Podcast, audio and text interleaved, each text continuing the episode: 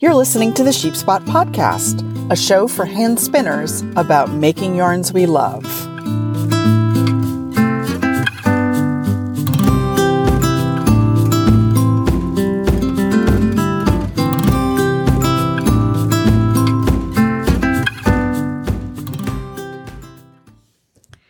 Hey there, darling sheep spotters. Welcome to episode 67 of the Sheep Spot podcast.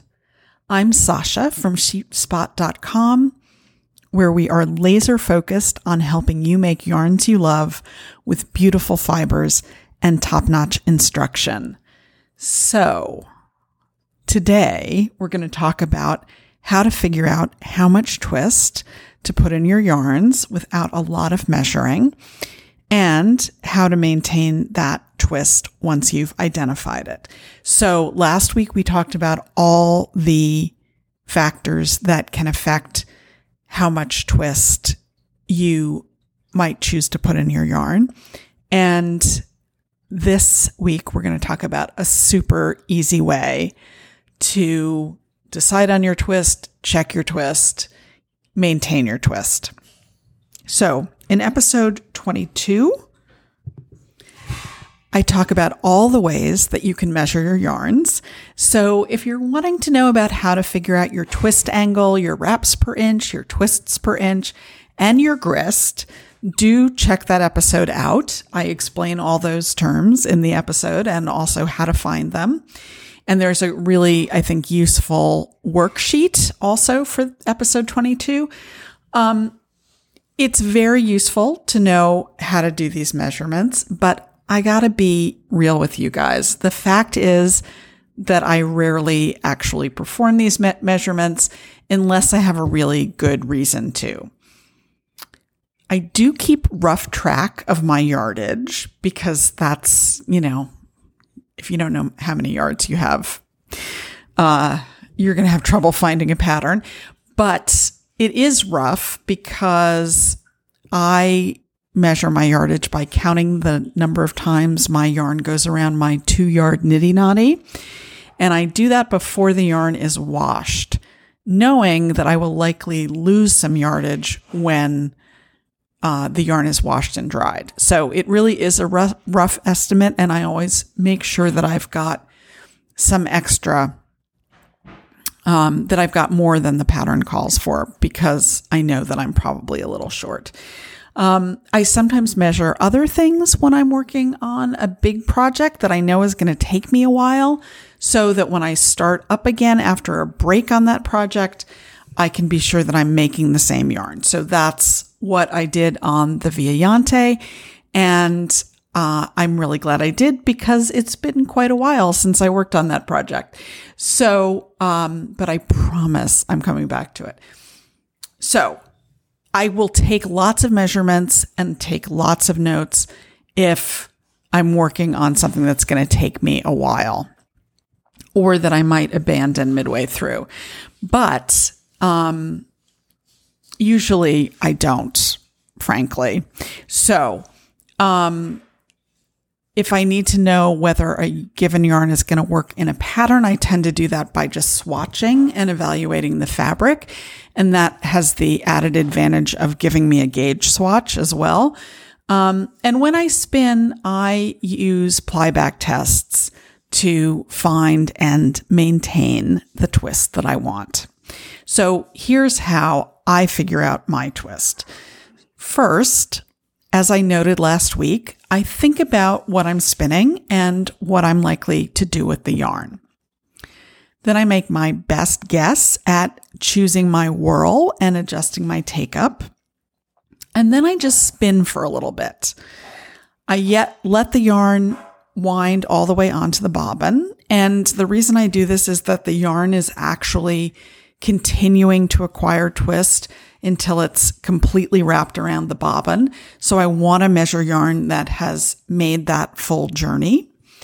And then I loosen my brake band a little bit and I pull a length of yarn off the bobbin with my right hand. Then I take my left hand and I grab the yarn about halfway up the length that I've pulled out. As my left hand holds the yarn taut, I bring my right hand, which is still holding the end, back to meet the, the length of yarn. So in effect, I'm folding this piece of yarn in two. Then I hold on with my right hand, let my left hand go, and I use my left hand to smooth out the length of folded yarn as it plies back on itself.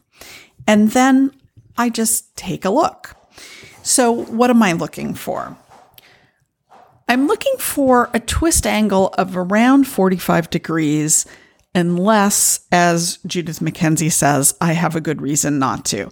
And um, I got this advice from, I think, I think maybe it was one of Judith's videos, although she also talks about it in the intentional spinner. Um, that she usually goes for a 45 degree twist angle.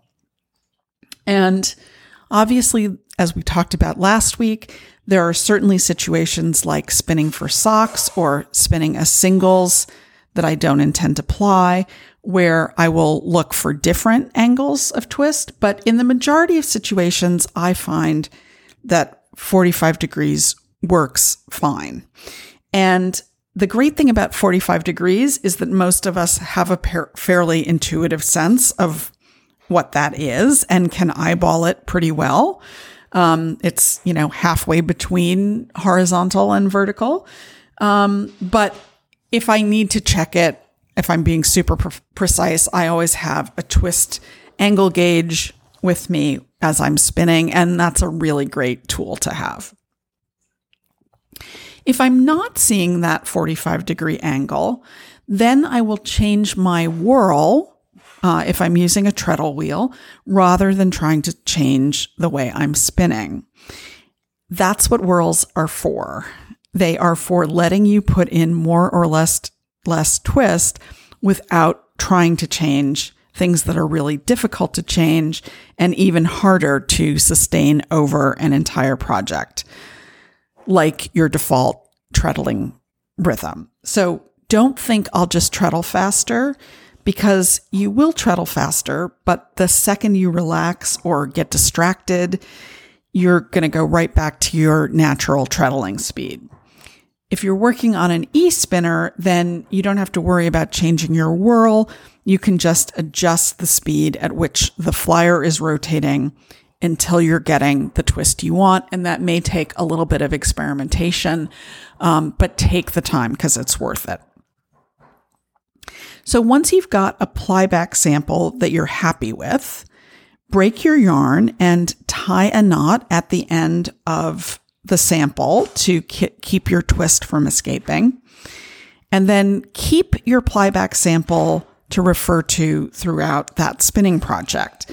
I'm usually working on multiple projects at once, so I keep the play, plyback sample with the fiber I'm spinning. Other people attach it to their wheel. Um, if I did that, I would have 37 samples attached to my wheel and I wouldn't know which one was for which project. So I just keep it with the fiber.